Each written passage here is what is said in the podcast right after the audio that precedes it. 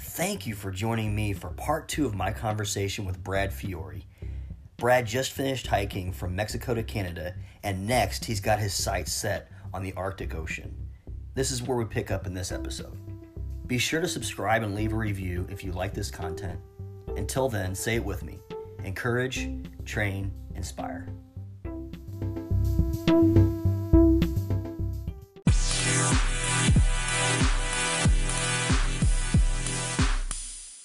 Try to cycle, motorcycle, all the way to the Arctic Ocean, to the Inuit village of uh, Inuvik? Inuvik? It's up way up in the Yukon territory. Okay. You can actually go all the way up to the Arctic. You can get extreme as you want on that stuff. I mean, they even got a, a path. I'm not sure if it's all path or road where you can walk all the way around the world if you want, you know. But I, I've got a lot of time. I don't know if I got that much time. And you, you got to think for your safety on a lot of places too. I'm not, you know, some places are safer than the others. You know, as far as uh, I guess governments would go. You know, I mean, if you're an American, you definitely don't want to walk across Iran right now. You know, because that's one of the main cycling routes around the world. You go through northern Iran, which I would love to do, but because of politics, it may never happen in my lifetime. Who knows? I would love to do it though. But no, the Pacific Crest is one of the toughest. I've walked the Appalachian Trail too. Yeah. And that's 2,100 plus miles. But I did do that in sections. I have failed on that one before. Mm. I came down with trench foot mm. on that. So what I did on that, I actually walked a section of it in 2016. I fell in love with it. It was something I always wanted to do, but I wanted to see if I could actually do it. So me and my friend went out to uh, Damascus, mm-hmm. Virginia. We walked a section of it, and I fell in love with it. And then the next year I retired. I was like, I'm to walk the whole thing. So I went up to Maine, the northern terminus, and uh, went up to the northern terminus. I got on trail, walked like 220 miles. It rained oh, almost every day. I came down with trench foot, so I had to pull myself off the trail. But in later, and I took about a year off the trail, and then I went back and I finished it over four years in like huge chunks. Like I walked the state of Virginia, which was 550 miles. Uh, me and my friend Shane, we went back and walked from Springer Mountain, Georgia, to Max Patch Mountain, North Carolina, which was 250 miles, and then I went back in 2019 and walked from Harper's Ferry to Rangeley, Maine. That was like 970, I think, 970 miles. It took me like 55 days. So I've completed the whole trail, but in sections. On the Pacific Crest, I did what they call a through hike. This means I completed the trail within one year from the time I started it. I started on March 20th and I fig- finished August 26th. So What does that do to help you grow as a person? What what can people learn from that too? Oh, I, I I feel that you get to that point. I, I think people sell them short. Sell themselves short. I'll be honest, because a lot of people just look at something and it's just too big or overwhelming for them to tackle. And the trail is so simple. It's just a simple thing to overcome. It, it, it is tough. Don't get me wrong, but once you overcome it, I, I, I feel I can do anything. You know, I mean, I, I'll give you a perfect example. I, bu- I bought these couple motorcycles. Never rode a motorcycle in my life. Before I went to the trail, they sat in my garage for eight months, brand new. Scared to get on it. I mean, just scared to get on it. I thought, man, I, I wasted my money buying them. I'm never going to ride them. I came home from the trail, and on the way home, I rode the Amtrak train across the country. I said, you know what? I, I, just walked 2,600 miles, and I can't get on a motorcycle and teach myself how to ride it. Came home first day, I got on it, and I took off. Now, now I'm riding it up here to see you. Within not even two weeks, 10 days, I'm out riding. So you It- conquered your fears. I conquered my fears of riding a motorcycle. I mean, that sounds so simple, but to me, it was a big deal, you know. Hmm. So I just conquered just got on it, and one day I left and told my friend, I called her on the phone, I said, okay, if I die, you know what to do, you know, because we got a little agreement to do. I said, you know what to do, but I'm going out and I'm teaching myself how to ride this motorcycle today. And I did. I just took off. I, I read the I read the manual. I just took off and started driving. Now I'm flying around everywhere I want to go on it. Within probably rode it maybe a dozen times now, hmm. which I think that's a big confidence builder. I mean, you go out, you walk 28 or 2,600 miles by yourself, but I can't get on a motorcycle and ride it. You know what I'm saying? But I came back from the trail with that confidence because before I went out to the trail, I don't know why, for some reason, I would look at it in the garage, I was like, oh, I'm going to kill myself on that thing. You know? And then I came back, I'm like, I, I'm going to ride it. And I did. So. You're so happy. Uh, I, Man, you, you cannot get this. Ever since you've come in here, you have a smile on your face. What did, did that do quite a lot for the exuberance and the joy and the zest for life? These travels you've had these last three years. Oh my gosh, yes. I mean, I'll be honest. I've saw a lot of sadness. Sometimes I look at a situation when I'm out on the trail or riding my bicycle. I'm like, man, that's so sad. I, I'll, I'll give you a perfect example of that too. It makes me sad when I pedaled the perimeter around the United States. Some of the saddest parts I ever came to were like American Indian reservations. Right, I you were you you rode your bike around the entire United States in basically an oval, right? Yeah, you followed the border all the way around the United States, as close as you Okay. can get to it, and rode across several Indian reservations. Every time I'd come to one, and and, maybe that's the way the people enjoy living, but the, the, the poverty and the sadness I saw, dude. After I'd leave an Indian reservation, I would be like, that's just that's just one of the saddest places I've ever been to. You know, just the and you think about American history and the, and the way they treated the Native Americans, you think, man, that's just a it's just a sad situation. I always thought about it. That was one of the things I always thought that was sad. So sad, you know. Uh, it, the, the the American history about the Native Americans. If you've never been to an Indi- Indian reservation, take a ride across one one day. It's it's it's sad and it looks like a hope, hopelessness, you know. Mm-hmm. And I'm sure people come out of it as good people, but man, it's, it's sad. It's just sad the way the American government treated the Indians. Probably still to this day. Personal thought. What did it teach you about humanity? All these travels. I, I, that the, the kindness humanity is out there. You, you just, I don't even know if you got to go find it. It's just there, you know. I, I've been from, I know I repeat myself, from hitchhiking to people letting me stay at their house. I mean, strangers just inviting me into their home and be like, hey, you need a place to stay tonight? Yeah, sure. And uh, having me for dinner. Um, the kindness of humanity is out there, and I think it gets buried in the everyday news feed. You know, and a, a guy told me on trail one day, and this was just recently on the Pacific Crest Trail, and we were talking about something is voodoo on the trails about politics. you don't want to get started on the trail, but he, he told me a very interesting thing. He goes, if you meet somebody on neutral ground, you don't know their politics, you don't know their religion, don't know that person at all, the kindness of humanity will always shine. But as soon as you find out somebody's politics or religion, it, it, the kindness of humanity for some reason gets buried in that. Isn't that weird? And it's mm-hmm. true. Mm-hmm. You know, I mean, you could probably bring up your political beliefs right now. Me and you could probably sit here and argue all day, but I really don't know you. You really don't know me, and we're going to have a great conversation here. You know, it's the same way on trail. You know. Yeah.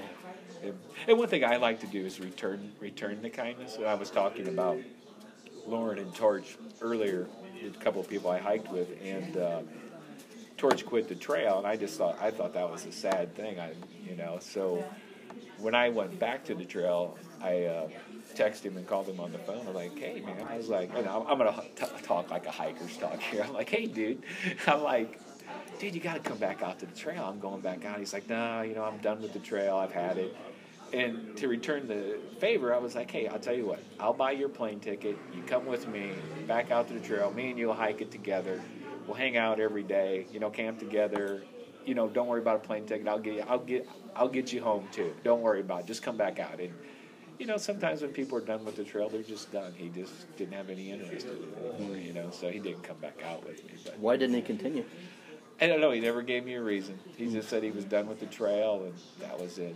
And I didn't want to dig into. You know, I don't know his personal life. You know, I I know him as somebody I met on the trail. I thought he was a super nice guy. He was attending the Citadel in um, South Carolina, the military academy, the Citadel. He was a he had finished up his junior year and he decided to hike the Pacific Crest. And all he really told me is like, "Hey, dude, I'm going back for my senior year at the Citadel."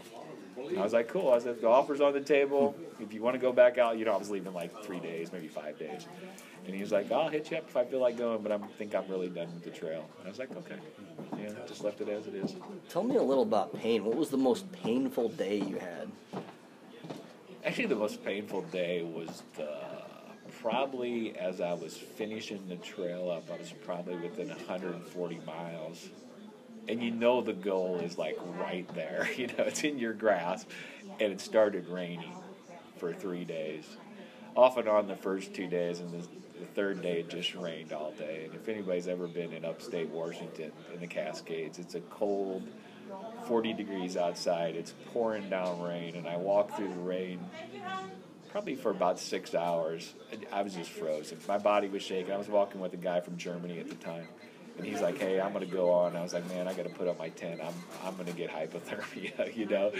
So crawled in my ended up drying out the inside of my tent crawled in my tent and just laid in my sleeping bag for like 19 hours and you're just sitting there it, it, you got to go to the bathroom, but you don't want to get outside the tent because you know it's pouring down rain.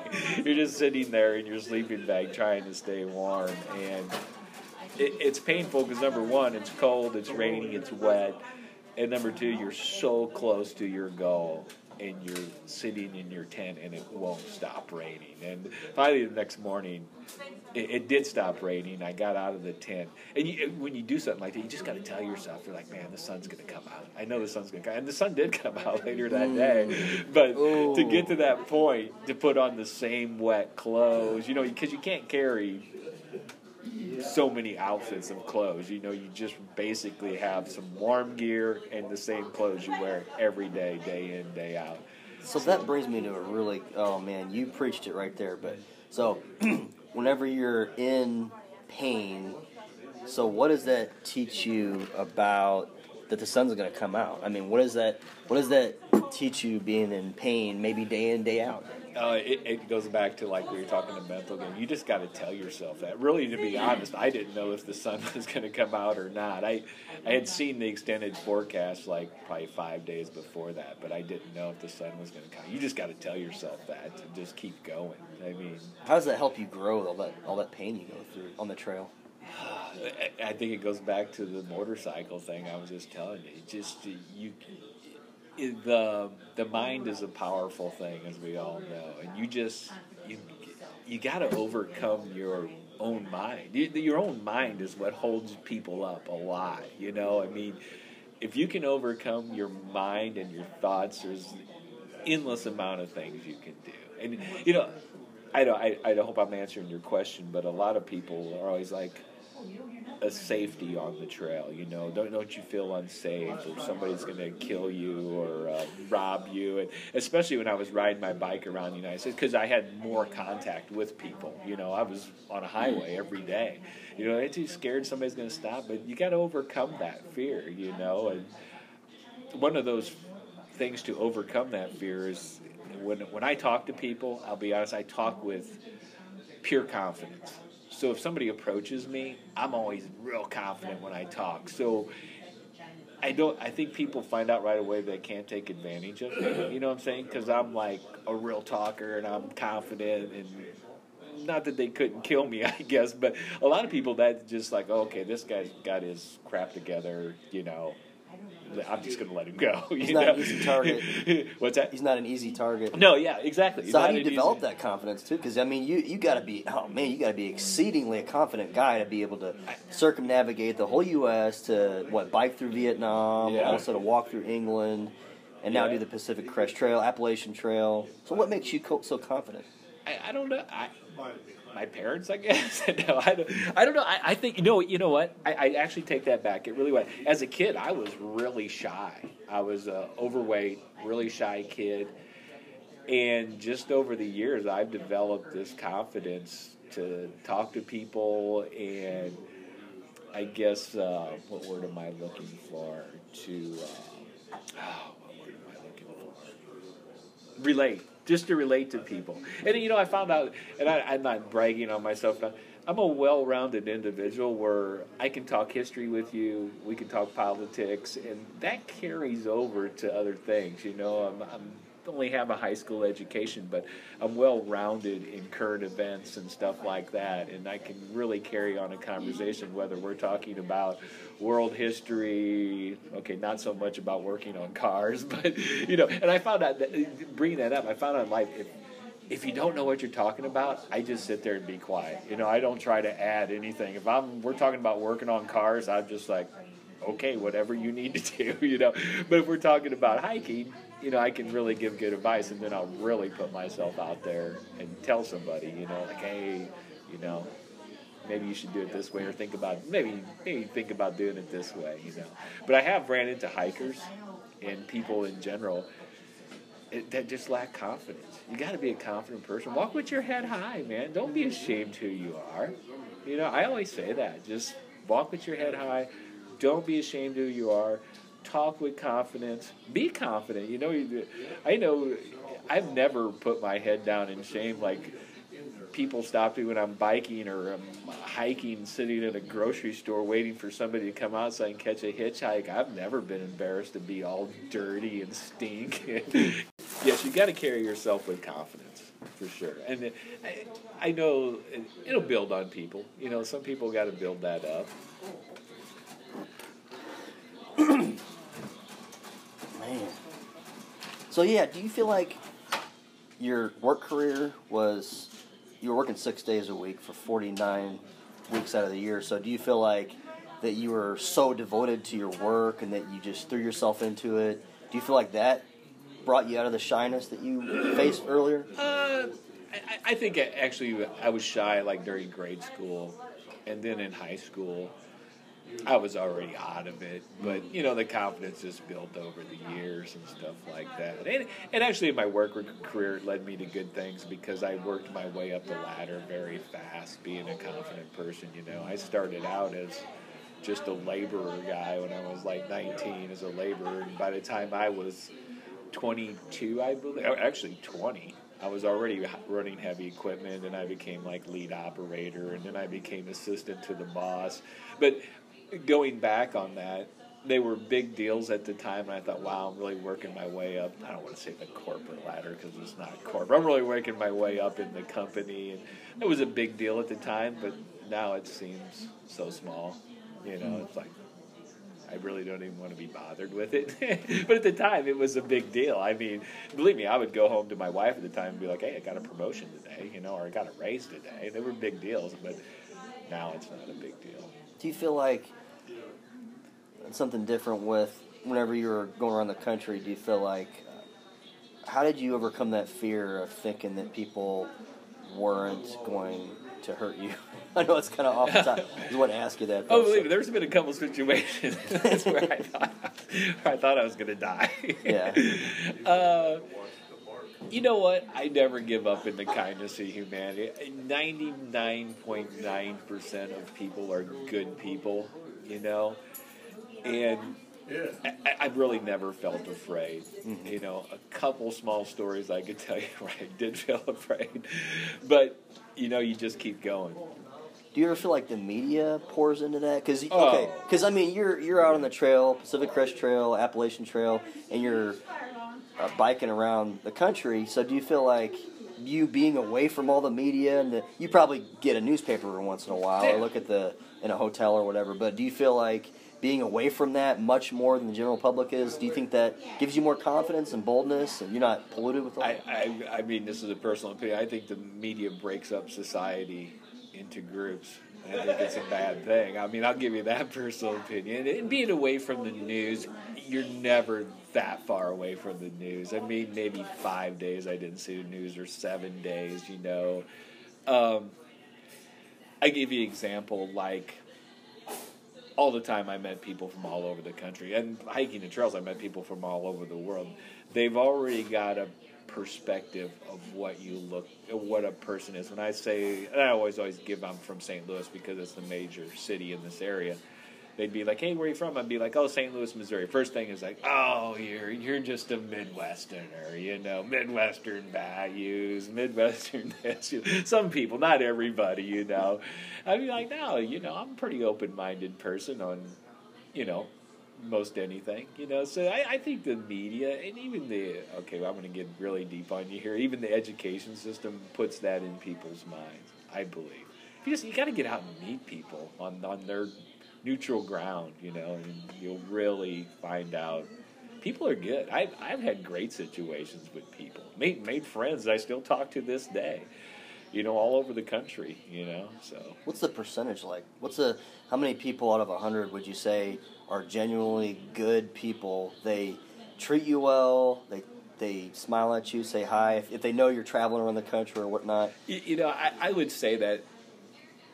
I would say like eighty percent people are good people, and then there's always that slight possibility that there is a bad person. But I would say, like the other people, just don't want to be bothered. You know what I'm saying? They're living their life. You know, if you see them at a gas station while you're cycling or wherever you're hiking, they they just don't want to be said hi to or nothing. But 80% of the people would be like, hey, what are you doing? You know, or hey, why you got the backpack? No, I'm hiking the Pacific Crest. Or, oh, man, that's cool. You know, I've always heard people doing that.